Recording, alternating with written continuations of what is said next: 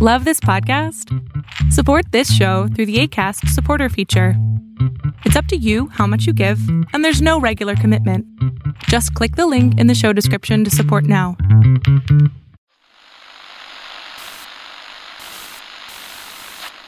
Nine, twelve, ten, twenty-eight, two, twenty-three.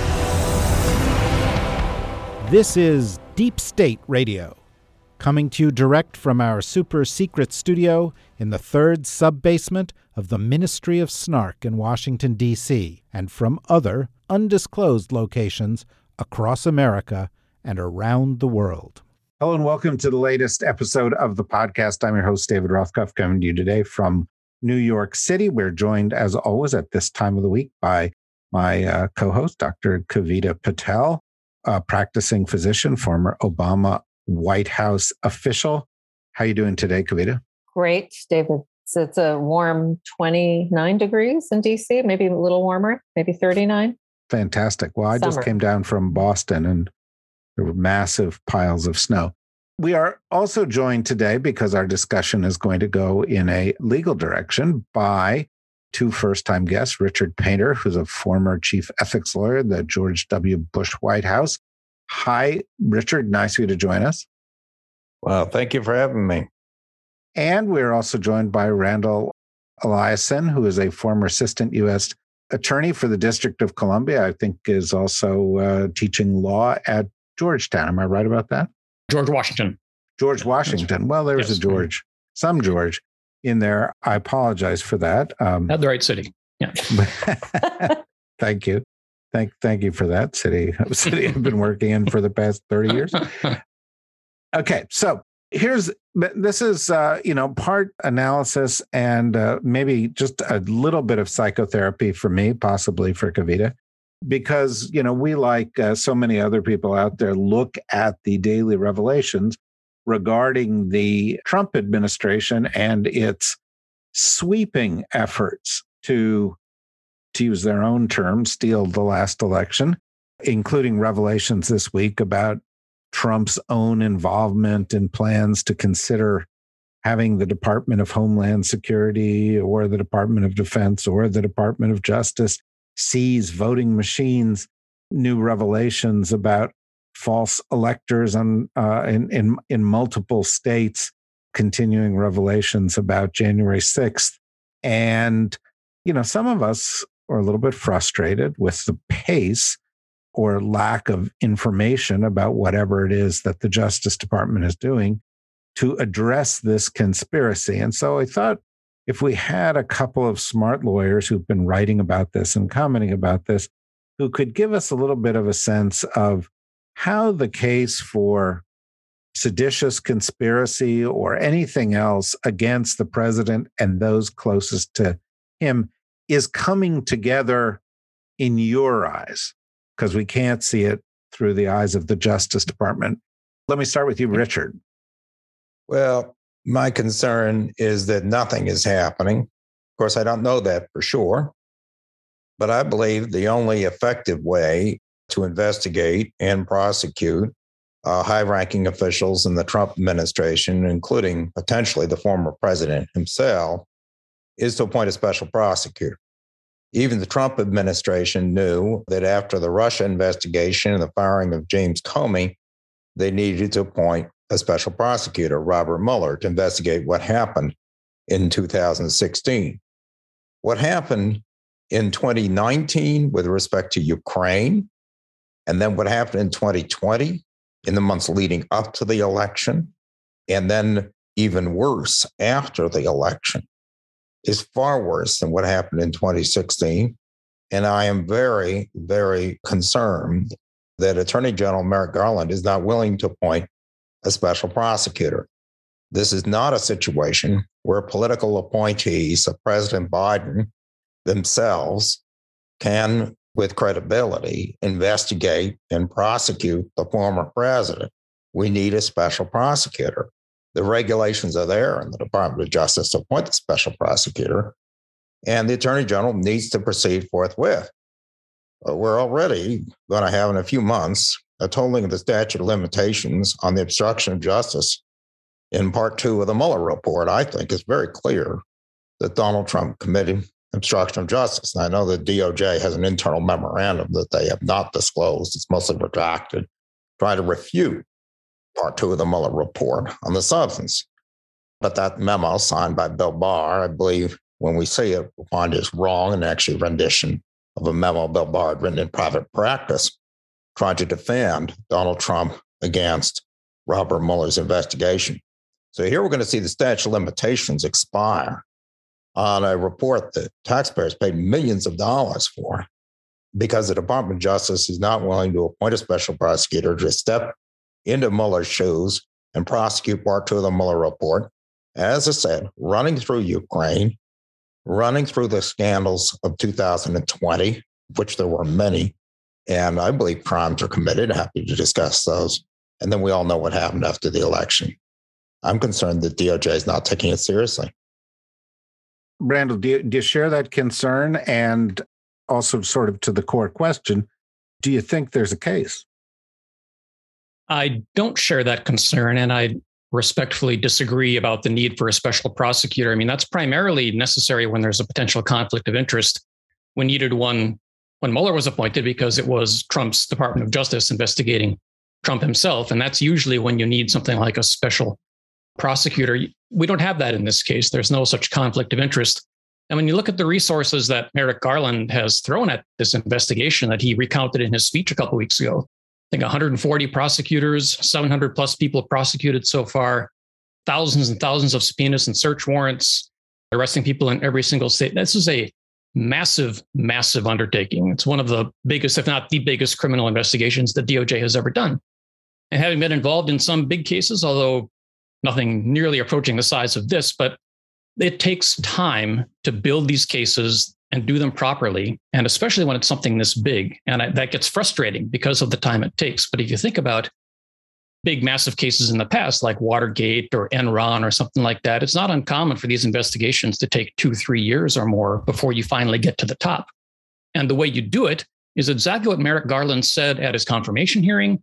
And he said in his recent speech last week you start at the bottom and you work your way up. And when I see from the outside what's happening, to me, it's proceeding about as you'd expect in the way that you'd expect, which is they're building the cases against the lower level people, the people that were actually rioting at the Capitol.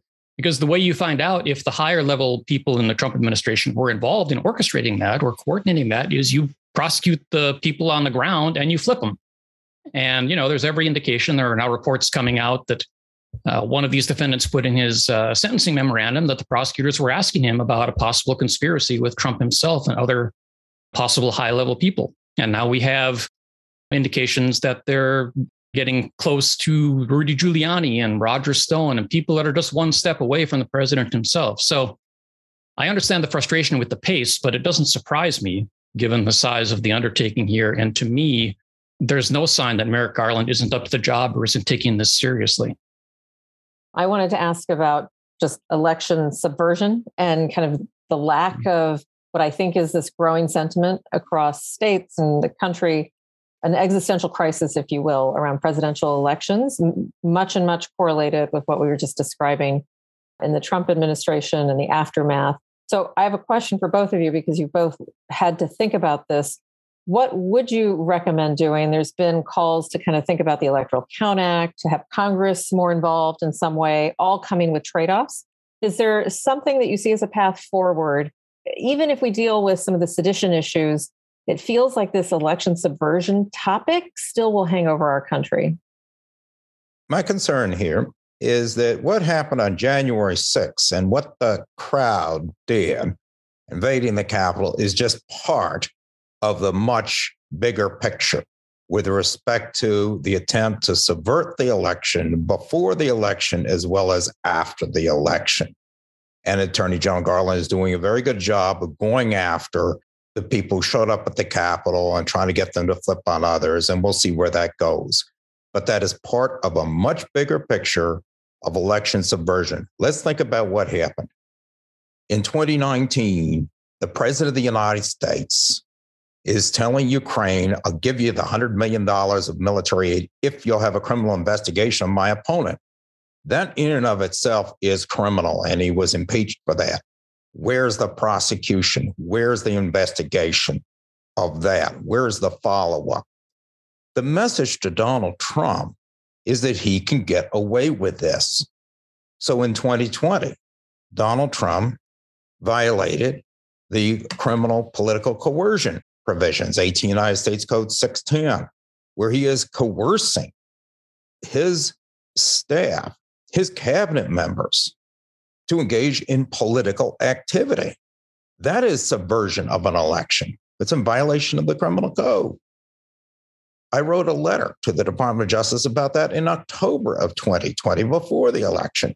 Nothing happened. So, of course, after the election, when he loses, he does more of it, pressures the DOJ to come up with memos saying that the election was invalid and that there was fraud.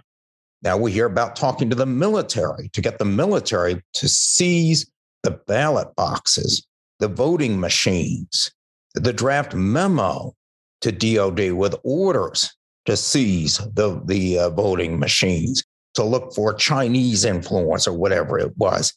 Once again, we have evidence of sedition.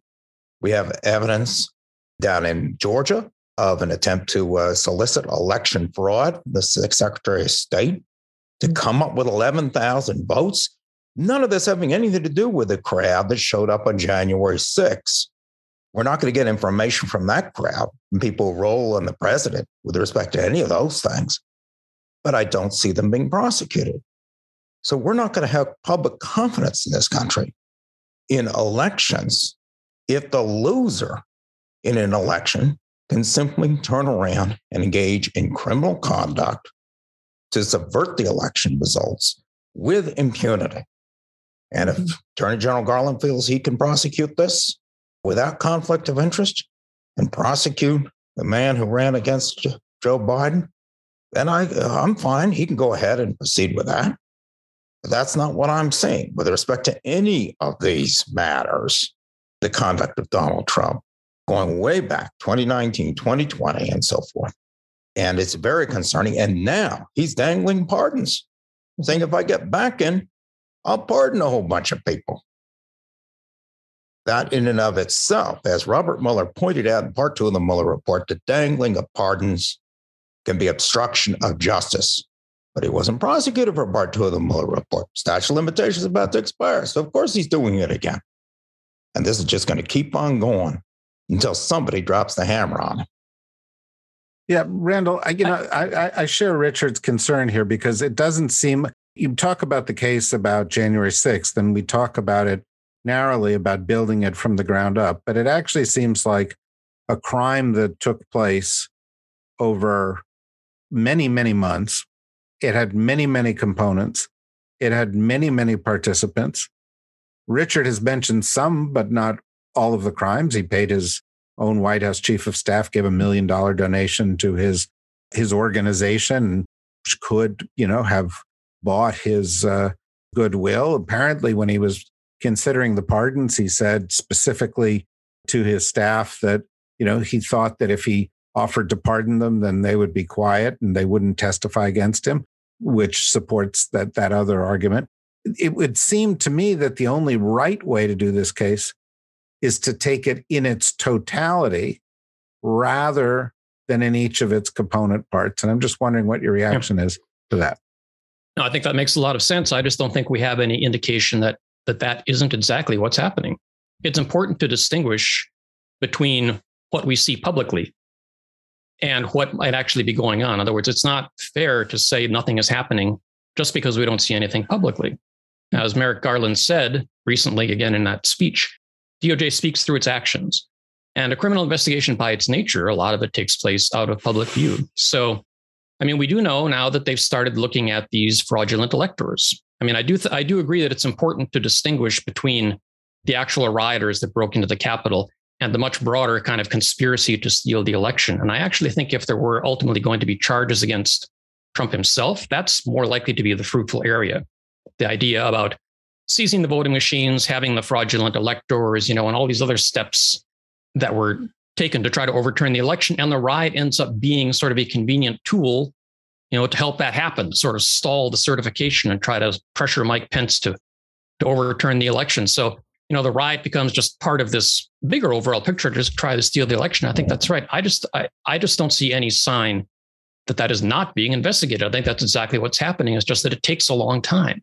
But people that uh, and people are you know very critical on social media and elsewhere about the attorney general and about the pace of the investigation. And I just would ask, you know, what is it about Merrick Garland's record and his history and the things that he's said that leads people to believe he doesn't take this seriously? I mean, and that he's not doing everything possible given the tremendous amount of resources being thrown at this investigation, unprecedented amount of resources being thrown at this unprecedented case during a pandemic. I mean, what is it that makes people think that he's just not taking this seriously or, or just he's letting it walk? I, I don't, me, me, I don't see that at all. Let me let me pose two quick follow-ups.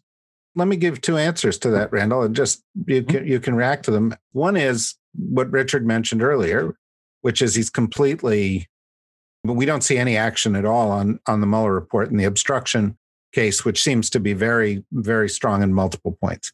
Setting that aside, we also, for example, have not seen him take any action on the subpoena for Mark Meadows, which is something that sort of on its face you would think could happen instantaneously. You know, I'll stop there. I mean, there, there, there are a number of instances where there is action that could be taken where the action he took, I mean, he took action actually on the other side of the case of E. Jean Carroll on behalf of the president. There, there are a number of things that suggest he's reluctant to act, but maybe you don't see that. No, I don't agree with that. I mean, I mean, it, it did proceed with the indictment in Steve Bannon. I think with Meadows, there might be some other considerations going on about possibly waiting to see if we get further court decisions about the executive privileges, whether the House and Meadows might come to some agreement. But again, well, we don't know. We get a Supreme know, Court decision that suggests there is no executive privilege in these cases.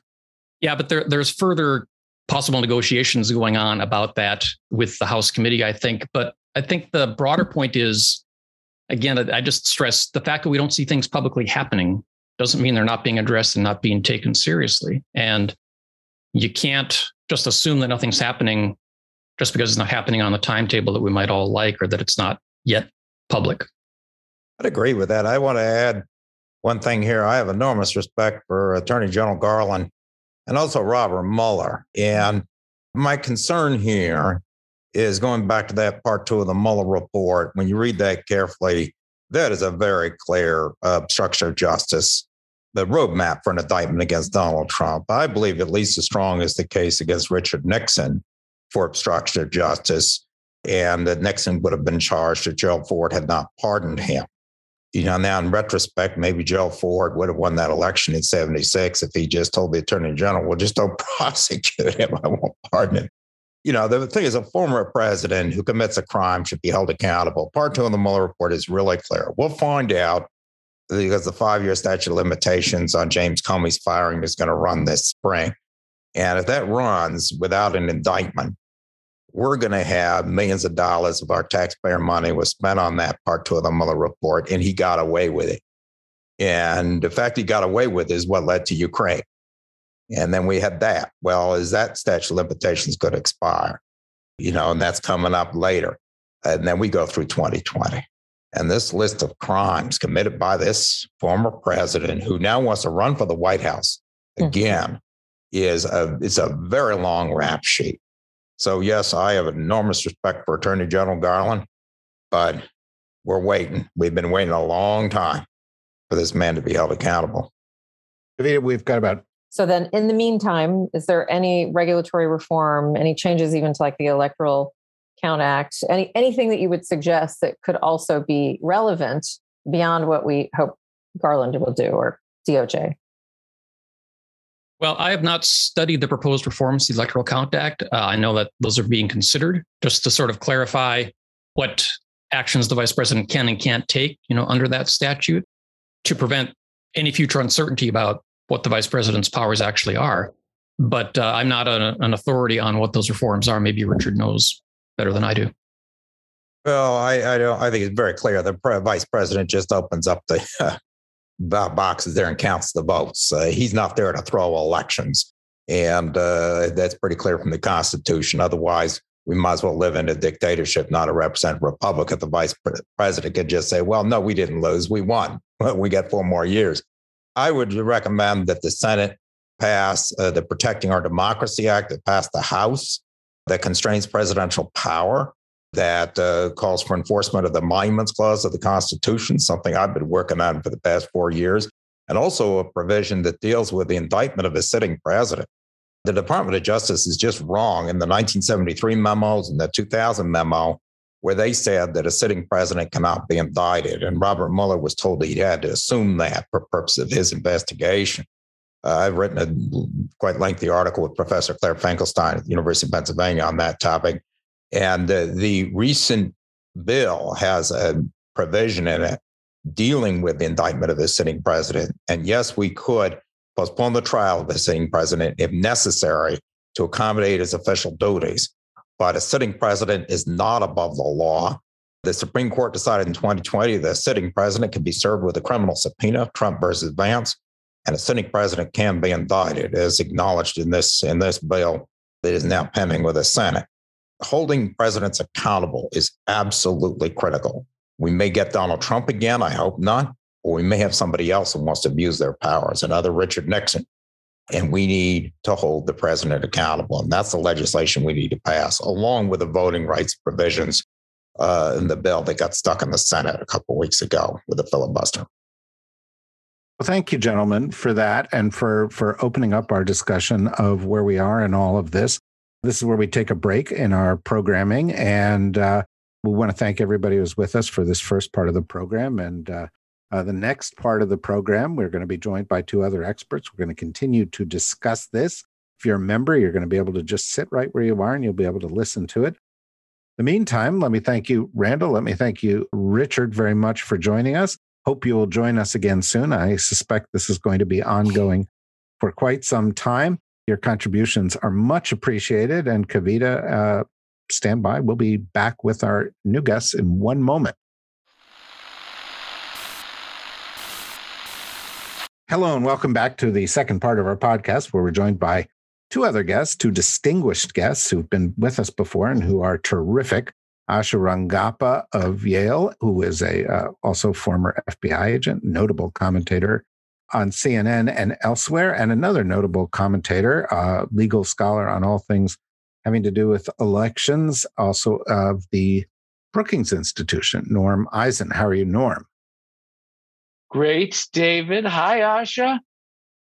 Hi, Norm guys, we started out our discussion. I want to be very, we had a very nice discussion the, the first half of our show with Richard Painter, Randall Eliason, and we are talking a little bit about where we are in the conspiracy case against Donald Trump. And basically, as I said at the beginning, it's a bit of a therapeutic episode because I'm a little frustrated with what I don't hear out of the Department of Justice. And I know all the arguments that, you know, that's the way it works and I shouldn't hear anything. But I also know that if after a while we we we hear nothing, then you know it'll be too late before we find out nothing is going on. So it's a source of some anxiety. But every single day there seems to be new information about what Donald Trump did in a very far reaching conspiracy to steal the election, from teeing it up to trying to intimidate state officials who are counting elections to posting ballots, illegal ballots of electors to January 6th, to plots considered to impound voting machine, machines either by DOD or by DHS or, or by DOJ, and on and on and on. It seems like this is a big, complicated, classic conspiracy that could be prosecuted on the basis of evidence we know. Do I have that wrong, Asha? It's hard for me to answer that question because I don't know at what state the actual investigation is in and what they've collected, you know, how they've collected it. I also think that you can't ignore the fact that it the defendant is a former president. So I I don't think that this is really about the evidence, to be quite honest. I think this is about the Department of Justice's willingness to basically take initiative in in doing something that has you know some ramifications politically and you know whether they're they're willing to do that and set that precedent. Well that certainly doesn't sound like one of the earlier responses we got which is i'm sure they're mm-hmm. doing it. And and the fact that we haven't heard anything is the reason i'm sure which i find very confusing frankly the logic of well this is and this is the the thing is that i feel like for a lot of I mean, Norm, you you tell me. I mean, I feel like there would have been overt investigative steps taken at this point if there yeah. were really an active yeah. investigation happening, right? And that's what I'm saying. Like, I, you know, we can point to all this evidence, but there has to be a formal investigation that has collected this evidence in such a way that is moving towards a prosecution. And I mean, some of this stuff could be get gotten quietly with subpoenas and stuff, but at some point, you know, there has to be search warrants executed. There has to be interviews done and 302s taken. And are those happening? I mean, it's been over a year. Norm, what do you think? I tend to doubt that there is substantial investigative effort going towards proving a seditious conspiracy involving or led by President Trump.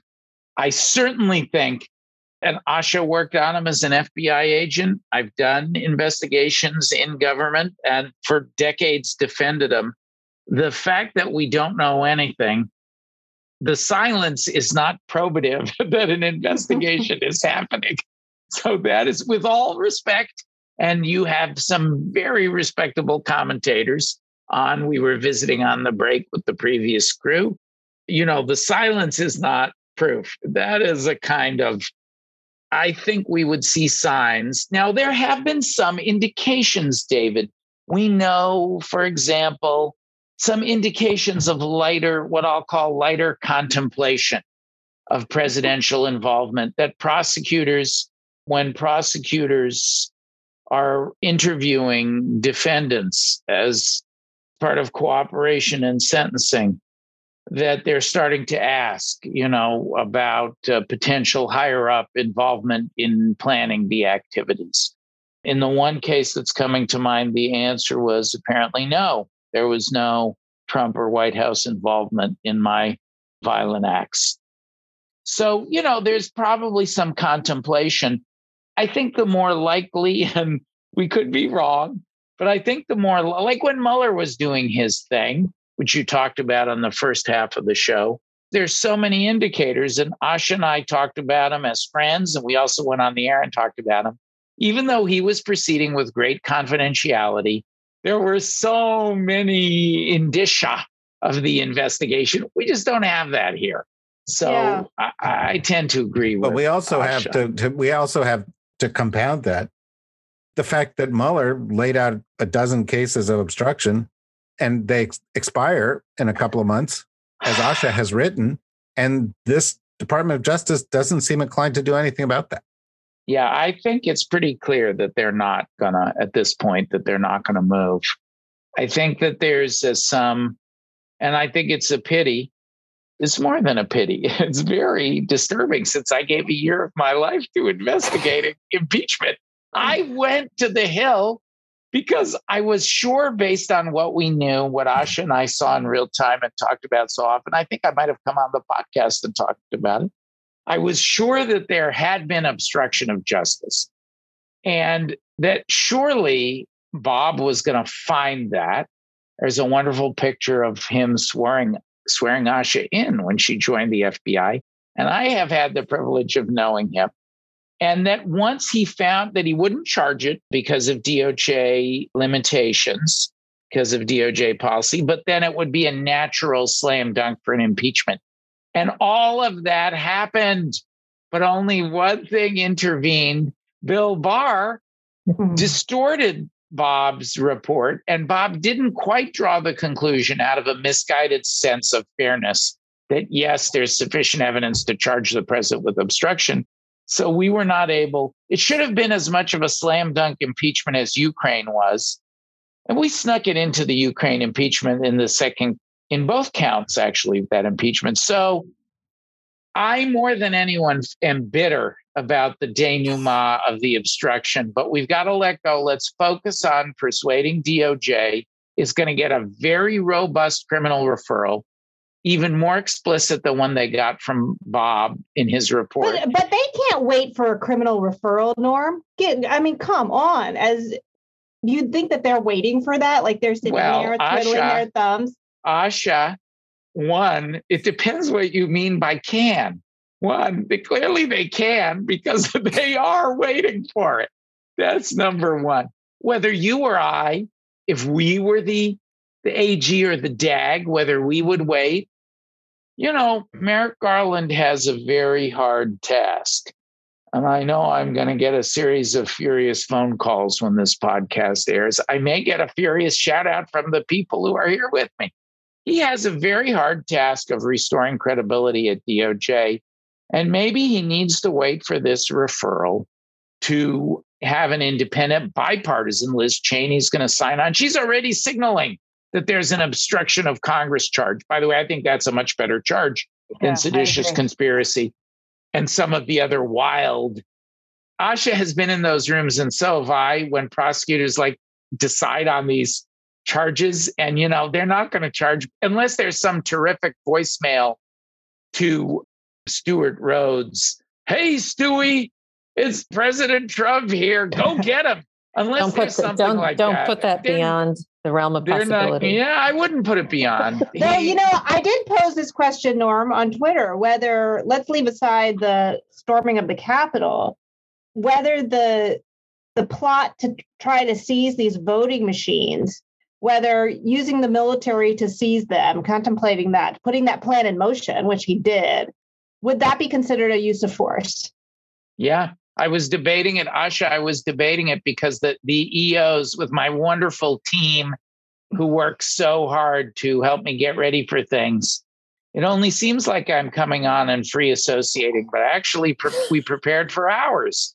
And we had a wonderful internal debate, the great Colby Gallagher, who's my lead research researcher, on whether the draft EOs were sufficiently unmoored and untethered from legality that you know like like uh Bivens case was it beyond the scope? There's Mhm. a variety of different technical tests. Was it so far beyond the outer penumbra of presidential power that that qualifies as a conspiracy to use force? And you know was the president bought enough in right to because we know the conspiracy doesn't have to be successful asha. You Right. prosecuted many and and and even especially for seditious conspiracy has even Right. a lower threshold in terms of having i, just mean don't. they wouldn't charge it if there weren't overt acts and there are but you know the seditious conspiracy is is really even just the the plan But reverting then to your question, David, no, the public record evidence not today is not sufficient, I believe, because remember, it's got to be proven beyond a reasonable doubt.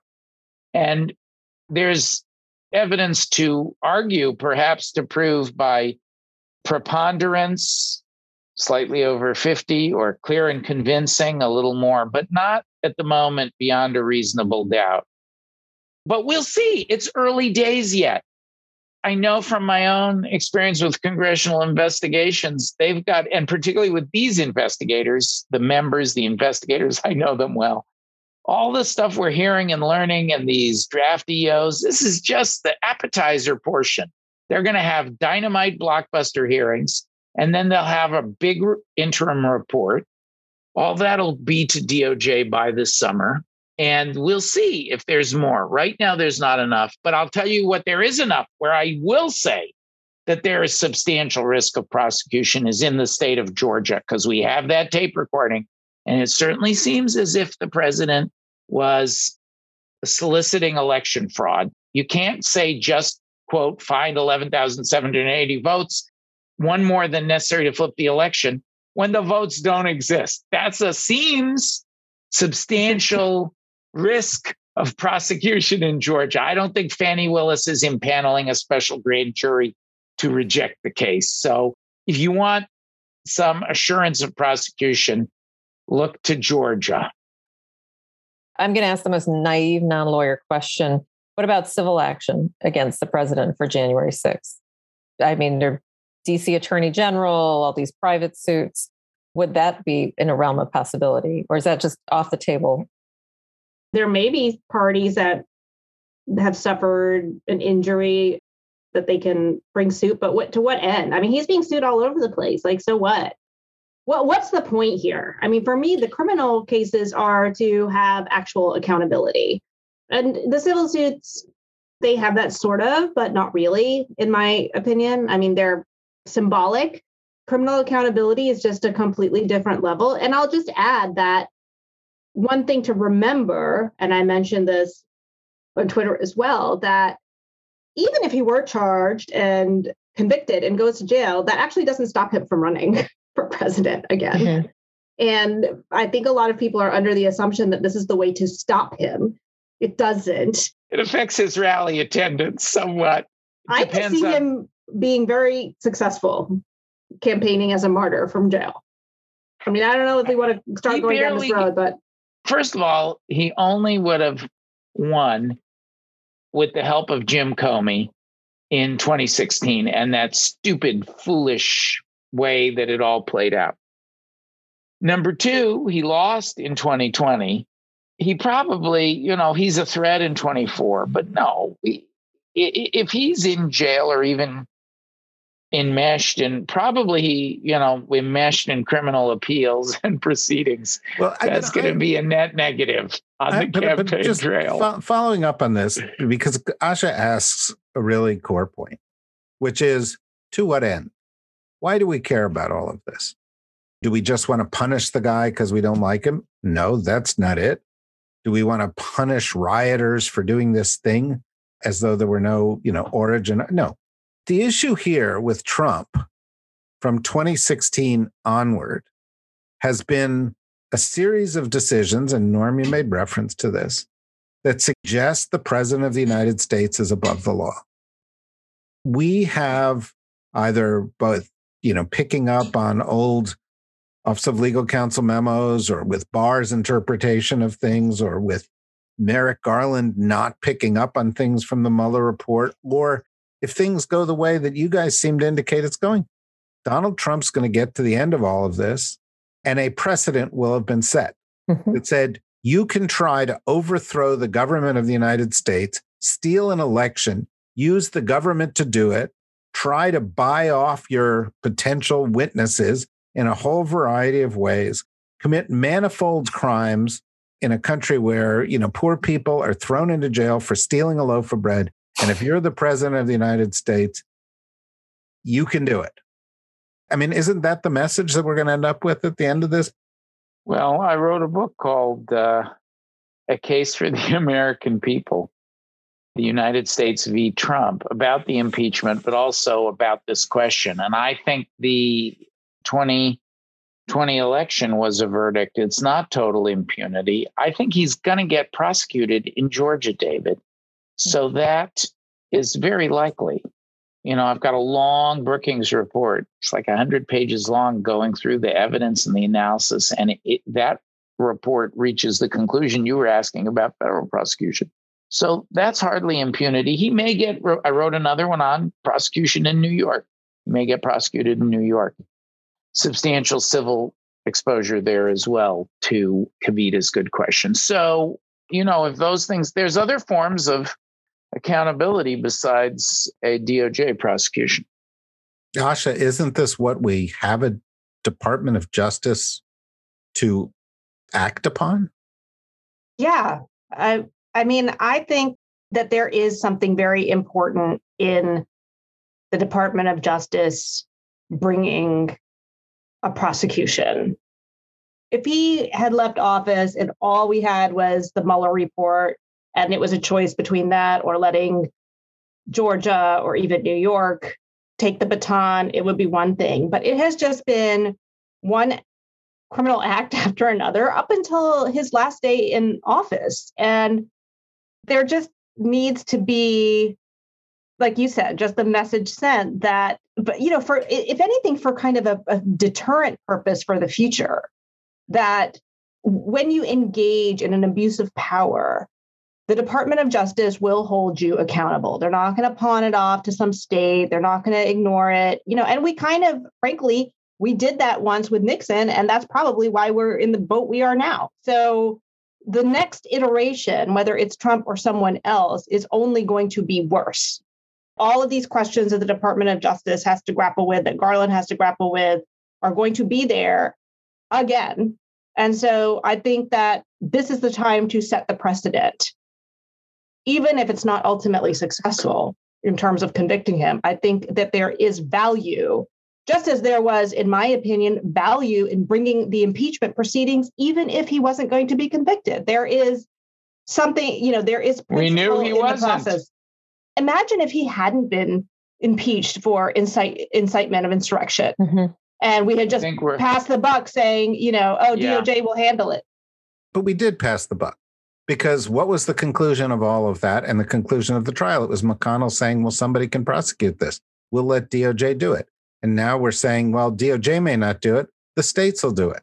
And it's like the hot potato. You know, it's like, yeah, somebody's got to do it, but it's not going to be me. There is the problem of federal prosecutors can't charge him if they don't think a jury will convict him. If they don't think they have sufficient evidence to persuade a jury. No, and that but- brings us that but that's only, back to where we Norm, started. Norm, the DOJ manual says if you don't believe you have sufficient evidence to convict him. Right. But if you believe that conviction may be difficult because the defendant is popular True. or that is not a reason not to. True. So, it, so that that's a distinction. But that brings us back to where we started on whether there's sufficient, uh, where David's first question on whether there's sufficient evidence in the record right now for federal charges if there is anything, it probably is for obstruction, a 1512, 18 USC 1512 obstruction case. But I don't think we have quite enough. I'm with Asha on wanting to see what the committee comes up with in the hearings and in the report, and then DOJ will decide. And, you know, even though I probably would, if I were AG, I might have approached it a little differently you can see where an AG might say, I don't want to bump into this bipartisan, very active congressional investigation. I'm going to do their thing. I'm going to put the House in order, and then I'm going to accept the referral and let the chips fall. By the way, though, we know in 11 months that, in all likelihood, that bipartisan congressional investigation is not only going to be shut down, but a new committee is going to be convened to repudiate everything that they said and to attack those who participated in it for abusing power. So we do have a bit of a clock. In any event, uh, it's very good of the two of you to join us. You have not in the slightest cheered me up. And uh, at least uh, we made you smile. Yes, at least you made me smile. And, well, you always do, and uh, hopefully you'll come back, and and maybe you'll come back around some kind of action on some of this. In any event, thanks very much, uh, Norm. Thanks very much, Asha. Thanks very much, Kavita. Thanks to everybody for listening. We'll be back again soon, and we will be continuing to talk about this until it's resolved one way or the t'other. Bye bye.